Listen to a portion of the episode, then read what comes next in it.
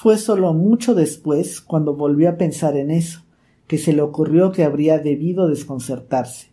En ese momento le pareció bastante natural, pero cuando el conejo sacó un reloj del bolsillo del chaleco, nada menos, lo miró y después apuró el paso. Alicia se puso de pie de un salto, porque de golpe se le cruzó por la mente que jamás había visto antes a un conejo con bolsillo de chaleco ni con reloj para sacar de ese bolsillo, y ardiendo de curiosidad, corrió por el campo en su persecución, y llegó justo a tiempo para verlo desaparecer por una gran madriguera que había debajo del cerco. Un instante después iba Alicia tras de él, sin pensar ni por un momento cómo se las iba a ingeniar para volver a salir.